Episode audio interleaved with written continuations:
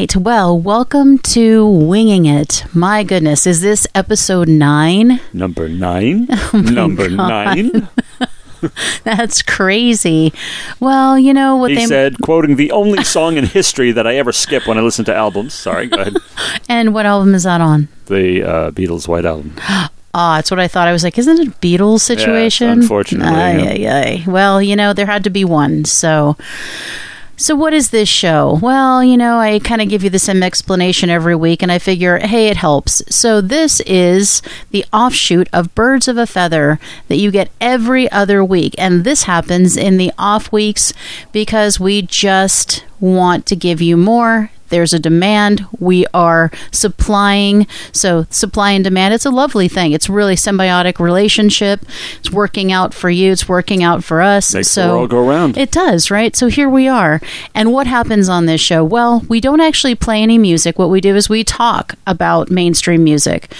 And david has no idea so this is a whole blind show thing for him. I of course have picked the topic picked the information and will be informing him in moments. It's going to happen momentarily and then he is going to be enlightened with the subject matter that I've selected, and we will have good convos about it, or at least that's what we aspire to. Yeah, I was going to say, don't don't uh, Don't hold us oversell to it. that. You know, Don't oversell it, Yeah. Christina. All right, so are you ready to find out what this week's Winging It is all about? my mind is a blank slate. How some of the most amazing guitar gods got started. Oh, nice. So, guitar gods, and you're thinking, well, what if I don't think they're guitar gods? You will. Trust me. They are guitar gods in their own right. They're amazing. We're just going to talk about who they are. going to talk about, do you know maybe their origin? This is the origin of these amazing uh, guitarists. If you do, great. If not, I shall enlighten you.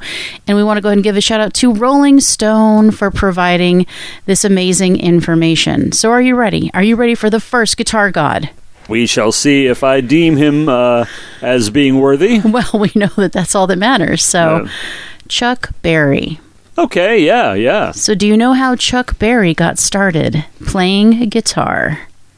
Actually, I don't. All right, are you ready? I'm ready. Okay, so Berry was married with a kid and held a succession of Joe jobs before his gigs playing the blues in local St. Louis bands turned into anything more than just a hobby. Credit pianist Johnny Johnson for the push. Berry started playing with Johnson's trio in 1953 after the group's regular guitarist fell ill. Oh, look at that.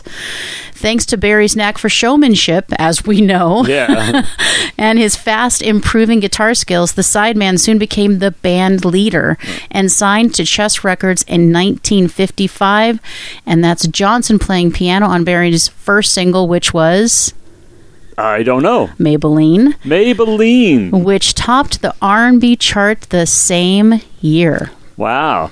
Now you see, when you said how they got started, I thought you meant how they got started playing. But you mean how they got started? Their careers really took Yes. off because how they got started playing is He started playing with the Johnsons Trio in 1953. yeah, yeah, yeah. I, not what made him decide to pick up playing the guitar because there's Ah, no yeah. gotcha. Yeah, that story's not Yeah, because how they got started playing guitar is not a terribly inspiring story. So they just said, "Hey, I want to play," or the parents bought him a guitar. There are only there are only so many variations. Merry on that Christmas, one. here's a Yeah. guitar. Hey, okay, or uh, mom and dad, can I get a guitar? One or the other. Right. So uh, we're glad it's not that because that would get old fast. Yeah, because how they got their break and what catapulted them into the spotlight into our lives is the real story here. But I did not know that at all. I know uh, many famous guitar gods were sidemen at first for sure. uh, absolutely playing with others, playing sessions, and I won't mention the names because they're bound to come up. but uh, Chuck Berry, I did not actually know that. I just know that it's interesting because he was uh, just playing; he was just a musician. But the real strength, the real genius, the real immortality of Chuck Berry comes from his songwriting, which was. Uh, groundbreaking. I mean, uh, as a as a sto- uh, story story song teller, as a story song teller, whatever, as a sto- song storyteller, he uh, is really what makes Chuck Berry. Uh, Well, and his showmanship. and his show, and of I course his showmanship, and everything about him. He is the whole package. He is the I mean, whole package, and he really broke down a ton of barriers during that time as well. Again, lots of groundbreaking, breaking down barriers at that time. You know, it, it's magical during that. I mean, that whole entire time, and him coming out, and he really was a pioneer. You know, a trendsetter. He just blew everybody out of the water. So he basically got a big break because he was sort of uh, not an exactly an understudy, but somebody kind of fell ill and he uh, stepped into the shoes, and that happens. I mean, uh, somebody uh, has a you know bad break and somebody else gets that. Well, of course, whoever it was, with all due respect, I don't think they had as much to give us as Chuck Berry does. Clearly not. So um, uh, we're glad it turned out that way. Who is next?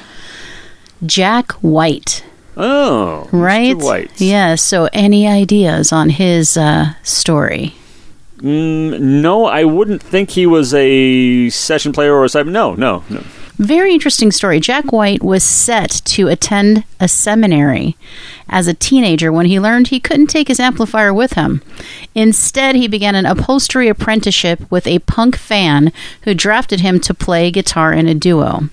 Later, after running an upholstery company of his own, White presented the duo idea to then wife Meg, and the White Stripes, and a singular career as a musician, producer, archivist, and record label owner were born. Wow. Can you imagine a seminary not letting you bring an amplifier? What, what is the going inhumanity? Wow. I mean, how uh, how uh, rigid and how uh, Spartan can anything be? you know? Absolutely. And of course, he pitched the idea to Megan without particular regard for her drumming Skills abilities, of uh, any kind, according to, right. to hear you tell it. yeah. True. But not to hear Rolling Stone tell it. Who gives her what ninety three, number ninety three, or something like that? There she was. 93 of like out of 10,000. maybe. Yeah, you know, yeah, no, but I not mean- even. 9,300 is what they meant. 9300 must have been, yeah. uh, but no, I did not know. That's a good story too. Yeah, it's quite interesting. Seminary. I mean, Yeah. it's interesting. It tells you a lot about him as a person because when you watch him perform or you hear his music or you hear his lyrics, you think, wait a minute. What? When I was back there in seminary school, there was a person who put forth the proposition that you cannot bring your amplifier to seminary school. exactly. Borrowing from the Doors soft parade for those of you who don't know. Anyway, uh, Well, and then also, I have to just mention this upholstery apprenticeship. I'm thinking seminary, no, can't bring my amplifier. Upholstery, cool, yeah, I'm going to Yeah, go with that. yeah. And then, you know what? Okay, I'll play guitar in this duo, and then, holy shit, the White Stripes. right? And, And- the White Stripes demo is so wonderfully raw, but I Oh. mean, you can't stop listening. You, can't, turn it off. And it's like lo-fi and everything, very you're it's, in. This is indie all the way. I mean, all the way. This is the kind This is like garage rock shit. This is like the shit we play on Butterflies and Hurricanes. You know, we like lo-fi. You know. yeah, I mean, there's some beautiful rawness about it, and Yeah, I mean it's not as lo-fi as my stuff, but it's pretty lo-fi. You know, There's no comparison, okay? lo-fi is lo-fi to me. All right. Well, the next guitar god, Jimmy Page. ah, well, there I you mean, go. Yeah. one of your goats. Well, yeah, I mean, I'm not sure. I know he was uh, playing sessions for a long time, but I don't know how he got beyond that. So uh, Hmm. let us find out. Allow me to enlighten you, please. And, and this is my not one of my goats. This is my number one goat. This is your number one goat. who goat. describes himself as sloppy, just plain awful, totally illiterate as a musician. I agree. Uh, At least with the sloppiest he is part. sloppy, He's but I sloppy. mean, but I mean, he's Jimmy Page, man. I call him Sloppy Page, but that's fine. Accolade, it's a double accolade. The fact that you can be sloppy and still compose for the you know one of the greatest bands of all time. So anyway, how Could it be did all the the weed at that time? Maybe that people were like slop's fine. Yeah, slop's now they're like, you know what? We demand perfection. Straight or not, I don't demand perfection. I, I'll take what Jimmy Page offers. All right, fair enough. And so will the rest of the world. And that wonderfully sloppy guitar solo in Heartbreaker was the inspiration, uh, so I hear, for the uh, tapping and uh, technique and things like that developed by Mr. Eddie Van Halen. So, Well, oh, Eddie, rest in Yes, peace, Eddie. yes, My terrible. goodness. uh, so and what about Mr. Page? All right. Well, maybe Page was simply meant to play guitar. The Led Zeppelin guitarist claims he first picked up the instrument when his family moved into a new house and found one that the previous occupants had left behind. Well, thank Wow. fucking God For that- absent-minded people, Yes, yeah. because if not, who knows, right? In short order, he was teaching himself to play the Elvis Presley and skiffle songs he heard on the radio in 1950s Britain. I want to play house with you. yes. The rest, of course, is history. Session work, as you mentioned, in London, including songs on the Kinks and the Who, mm-hmm. led to a stint in the Yardbirds, as you know, before he recruited Robert Plant, John Paul Jones, and John Bonham for what became one of the biggest bands of all time. At all. So very, very interesting. So thank God for absent-minded people. Thank God for Elvis Presley and skiffle songs. Thank God for session work with the Kinks and the Who, and thank God for the Yardbirds. Look at all it took all of that to get where we are today. to get us to Led Zeppelin, exactly. yeah, and to get Jimmy Page out in the forefront, sloppy as he may be. By the way, Jimmy Page is renowned for his incredible memory. Uh, even where he appears on newly released outtake, as it were, from the Rolling Stones 1973 Goat's Head Soup album. And Jagger and them are always saying that he has this incredible memory. He remembers exactly what happened and who was there. Wow. And his Instagram feed, Jimmy Page's Instagram feed, is really fascinating because he shares memories, things you didn't know he played on. And, you know, on this date in 19, you know, 35. I played with, so okay, not that far ago. But um, in this day in 1963, I played with such and such a group that you never heard. I mean, he played live gigs with everybody. Oh, of yeah. course, he recorded albums with the Black Crowes. He played with the Beach Boys, played with everybody. The Firm. The, well, yeah, afterwards. and uh, so his Instagram feed is uh, for trivia buffs and uh, Jimmy Page fans is really something. Uh, you learn an awful lot uh, every day from there. So. And I have to say one thing, and I know that this is so, you know, shallow and surface level, but he is still a very good looking man. I don't even know how old he is, but he's like kind of ageless. He still looks really good. He's got great hair. I mean, it's it's, you know, white, but I don't care about that. It's great, but he still looks really really good. I can't say the same for other people that were in the band, but the other his Other people? Yeah, yeah. I mean, even though for some reason, even though he obviously took. He, he borrowed a lot of stuff, like Marc Bolan's look uh, Sure. from T Rex. I mean, the whole thing with the clothes and the hair and the glam and the Les Paul and everything. Of course, he didn't start out playing a Les Paul, Right. though, um, but he borrowed that, but he took it to the next level. I mean, he owns all of that as pound for pound as far as composing and performing and yes playing and just being a presence on stage and off and a producer. Jimmy page is second to none. He's unequaled. Even the zeppelin cop the whole call and response thing ah, ah, ah with the guitars and the vocals and everything from jeff beck and rod stewart. And the rods but still they did more with all of their stuff than anybody ever did before them. So, I mean, uh, Zeppelin, they're derided sometimes for being unoriginal, but that's total bullshit. I disagree with that, I mean, absolutely. yeah, I can name a hundred songs. Say, okay, who did they steal that from? Nobody ever did anything like that before. So he is my goat, and um, thank heavens all that happened. And he inherited the Yardbirds moniker, uh, the Yardbirds name, and took that with Zeppelin for a little while before becoming Led Zeppelin that we uh, know and love. So yeah, he's a hero to me forever, sloppy or not. Sloppy Page is still a rock god. Okay, and guitar god for sure. So, Joe Bonamassa. uh, you know, Hang on a minute. was all. That was all. I knew that was going to be the response. Nothing else. Um, there was no escaping the guitar for Bonamassa. His parents owned a guitar store, and he started playing when he was just four. A brief mentorship at age 11 with the ace player Danny Gatton set Bonamassa on his current path, which included a stint in the blues rock band Bloodline with the sons of Miles Davis, Robby Krieger, and Berry Oakley in Oh, the there- 90s before he launched a long running solo career with his 2000 release A New Day Yesterday. And I'm just going to say, he's a fucking beast. He's amazing. And I saw, I think we saw him live. Bruce and I saw him live. I, I don't know why, and, and I'm not alone, thank heaven. I don't know why. Of course he can play. Of course he He's can play. incredible. So can Yngwie Malmsteen and so can Steve Vai. I just don't find them interesting. I don't know why I don't like what he does, but I don't.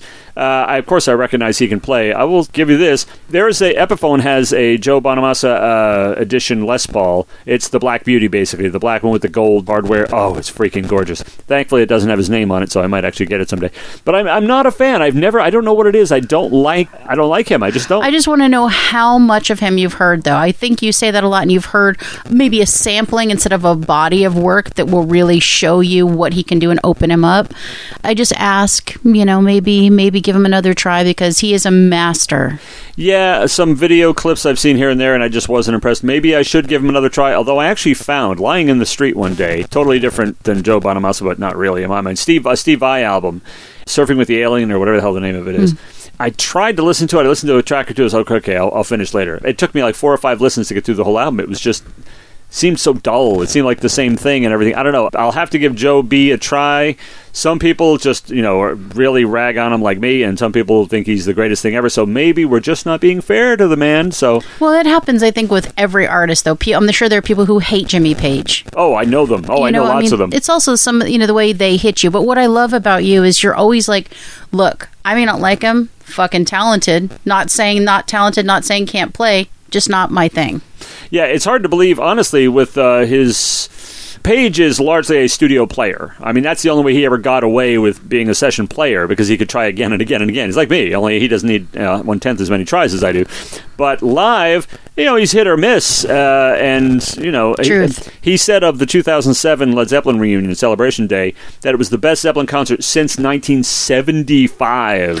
Oh wow. So I mean, he he admits he got sloppy in '77 and '79 and everything like that. Although No. I, I still love the footage that I see. Slopfest. Slopfest, uh, Slopfest uh, '79. Yes. But yeah, so uh, super precise guys like Jeff. Beck. I had this guitar teacher. Uh, yes, I know he you had lessons really, but who was teaching me bass, and he just hated Jimmy Page with every fiber of his being, and he absolutely adored and worshipped Jeff Beck. And I'm like, you know, Beck really isn't that interesting. I mean, he is. No, he is. He is very interesting. But I I will take Page and honestly, and Clapton and May and all those guys and Gilmour ahead of him. But he is. I have a number of Jeff Beck records. He's great. Don't get me wrong. Not just the I have like three Jeff Beck solo albums and the Yardbirds. He's fine. So I'm just uh, going to tell you, Bruce, right now. Bruce is like, we're done. Oh yeah, this We're is done. this is where you This is where you and Bruce You part have- ways. you have to send him the redacted version of the show with this part. yes, the Joe Bonamassa thing and the and the Jeff Beck meh. He's gonna be Well, and I we're mean, done. you know, we all have our little things. I mean, two No, words. true. Two words for you, Bruce. Big balls. Okay, if you think ACDC is that great.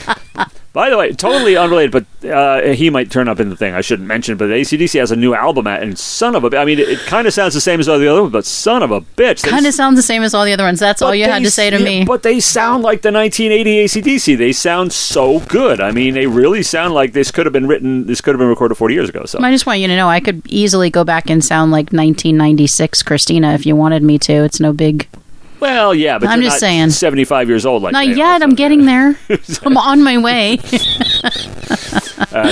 All right. Well, Joe Bonamassa is certainly a legend, and maybe you'll give him another try. But this next one, Eric Clapton. There you go. There you go. So before Clapton became a god, he was just a 13 year old with a beater guitar that was so hard to play he put it aside for a while. Yet the instrument proved irresistible, and when Clapton resumed playing at 15, he taped himself on a reel to reel recorder as he played along to blues records. It worked. Clapton was just 18 when he joined the Yardbirds in 1963, launching one of the most storied careers in popular music with a dazzling array of collaborations and a spectacular tally of albums sold. Nice. Yeah, Eric Clapton is way up in the top five for me, no Hmm. question about it. And he is not. I cannot stand people who just play the blues. And he he may be a blues master, but he is certainly not just a blues player. Uh, I'm listening No. to Cream. Oh my goodness! And he's been. You figure I'm a trivia person, but I really not. I could not have said what his first group was. Hmm. I know that uh, he was like the first Yardbirds guitarist, and then it was uh, Beck, and then it was Page.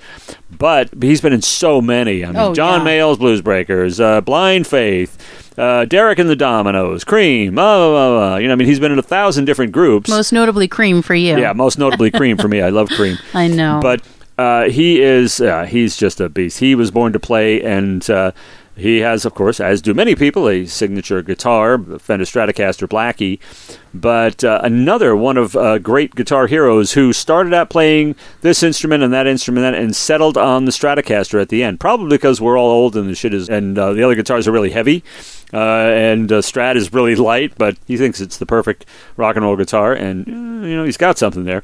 But Clapton is a major hero to me. I would put him up in top five for sure. So good story. I did not know that. See, I don't know a lot of this stuff. It's interesting stuff. And I just have to say, I mean, you know, there's nothing that will get to me like a man who can play guitar, who can sing, and he can sing, and who can songwrite, and he can do all of those things.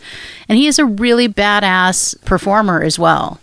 You know, I mean, he's a little older now, but Yeah. he's still very emotive. He's in, and just some of his music and his voice. I mean, just really beautiful stuff. So I love that he's a triple threat. He is. And before um, Jack Bruce passed away, I did not know that uh, Cream had gotten back together. To play a show, and I was flipping through PBS one night, and there, there are these three old guys on there. I think it was 2005, and it's like, wow, they look like Cream. It's Cream. What are they doing? There they and they were are. playing this amazing show, and uh, so yeah, he uh, he was still on fire, and uh, yeah, he he still is. I haven't Oh, yeah. seen him do anything lately, but he he never really quits, and he's sat in with everybody at one point or another, which is always great. I mean, Oh, you're, yeah, you're really he's- blessed if you got Eric Clapton joining you. He's played with the Stones. He's played with everybody. Did albums with BB King. I mean, he is such a legend. It's ridiculous. He really Definitely is. top five. Guitar God hero for sure. What else? All right. Well, next, Pete Townshend. Hey, there you go.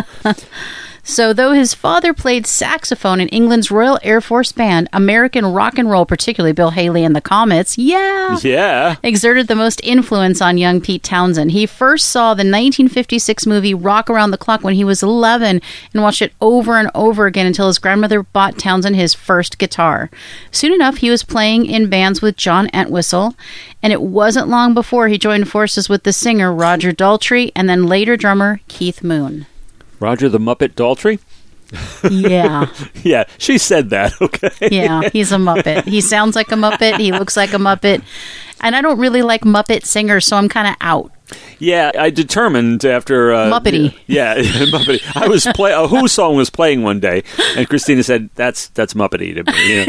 you know. Muppety. That's actually why she finally determined what's wrong with this woman that she's not into the Who. It's because of Roger Daltrey's voice. Because Yeah. as I can personally attest, it is not easy to like a band, and it's very easy to hate a band if you really can't stand the singer. Which is why Pearl Jam will never work for me unless they get Roger Daltrey to sing for him or something like that. Then I'm out doubly. then she's doubly out. But um, yeah, uh, I'm, to- I'm out. I got to go. Townshend, I got to say, well, a, a lot of people will say, wow, he's like one of the greatest rhythm guitar players ever, and he's a great performer, and he's a great songwriter.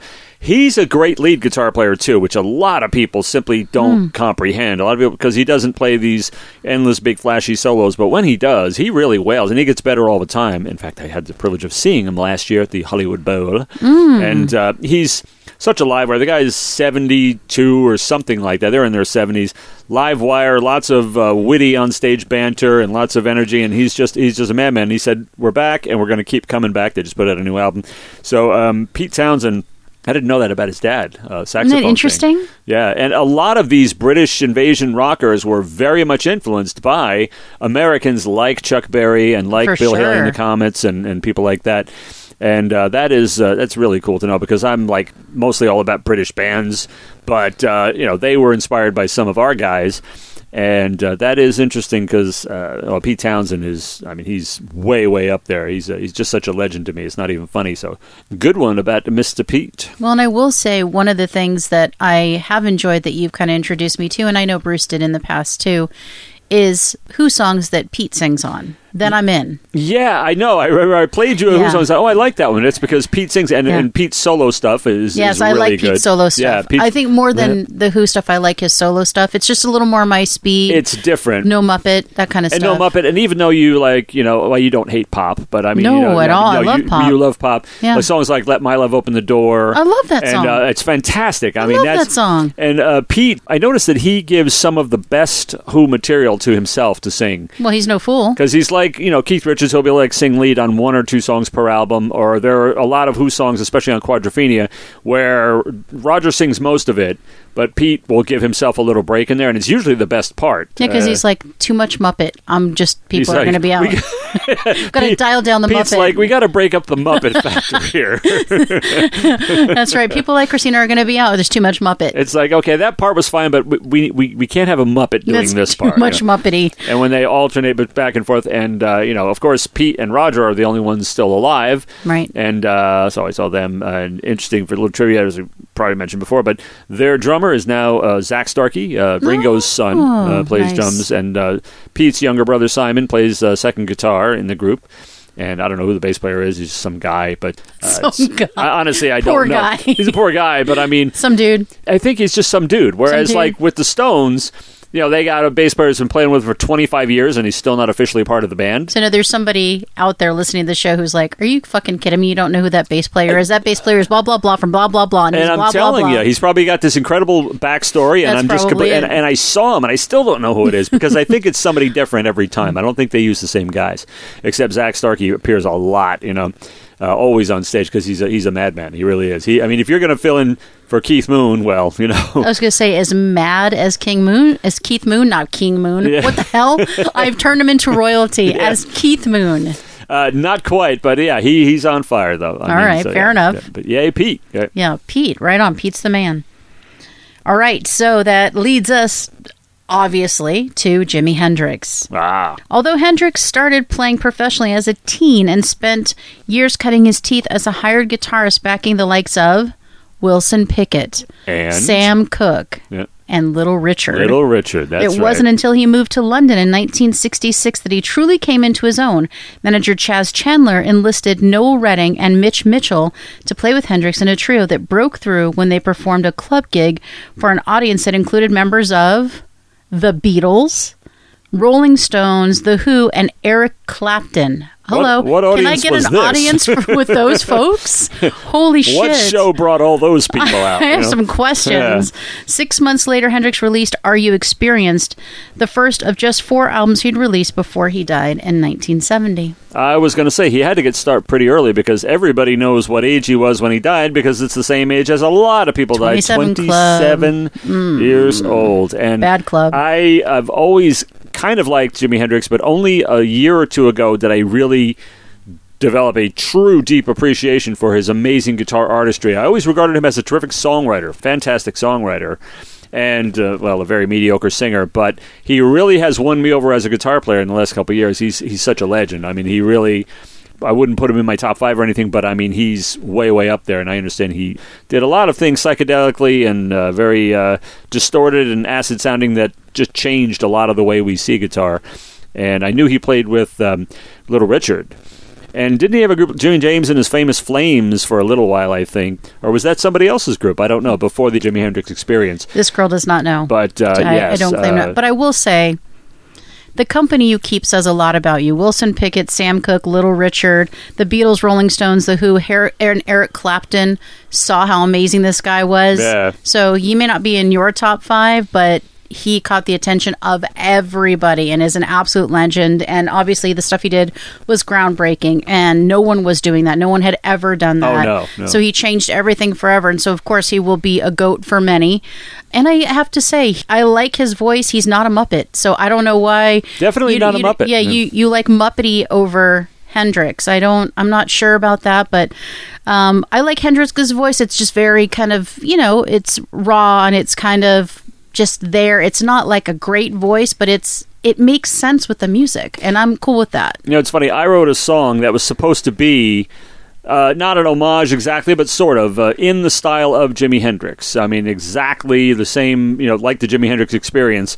And I sang, I did this for a female vocal thing. I did the demo, I did the guide vocal the way, like Hendrix and everything, kind of, you know. That, So kind of like Bob Dylan. yeah, yeah, mm-hmm. yeah, mm-hmm. kind of like Bob Dylan. And I'm out on Bob Dylan's voice. So interesting. And the singer was like, you know, I got another idea. She didn't say anything. She just recorded this howling, hair raising Janis Joplin thing. And it was like, you know what? Let's go with that because that changed the whole tenor of the song. You're right. I, my idea sucked. All right. Yeah, no, he's a, he's a legend. And I mean, really, he, he makes the hair on my arms stand up. He's brilliant. So I don't mean to downplay his genius at all. So. For sure. So that really brings us to the end of it. I've got a couple of honorable mentions, though. I have Gary Clark Jr., who was, you know, somebody who definitely Eric Clapton discovered him and had him play Crossroads Guitar Festival in 2010. So, I mean, obviously a brilliant guitarist. Definitely check out Gary Clark Jr. if you haven't already. Also, John Mayer. I just I can't. I can't either. I just can't. I don't get it. so John Mayer, he went to the Berklee College of Music. I get it. I got it. His you know, he thinks your body's a wonderland. That's cool. That's great. If you're into John Mayer, that's beautiful. Women just fall all over themselves for it. I I don't get it. But John Mayer clearly seen as a big time guitarist, and I'm going to go ahead and check myself out. And Dan Auerbach from the Black Keys. Oh. Uh, so that's another another guitarist that we did not have an opportunity to get to, but just wanted to mention those as rounding out kind of the top ten guitar gods and how they kind of got started. So, David, I hope you enjoyed today's Winging It, and I hope that our audience did as well. A little bit about rock gods, how they got started, and how they influenced, you know, popular music and us, obviously, or how they didn't, whether they did it sloppily or cleanly. Muppetly, Muppetly, uh, Muppetly. Muppetly. I like it. We're making shit up here. But that actually concludes today's show. So that just leaves for you to say. That wasn't me not remembering my line. That was me just uh, doing the pregnant uh, pause. The, the, pregnant pause, the meaningful uh, pregnant pause, the building the anticipation. You looked reflective, actually. Definitely reflected because your line always comes to me, and it's not your line. It's let's fly this coop.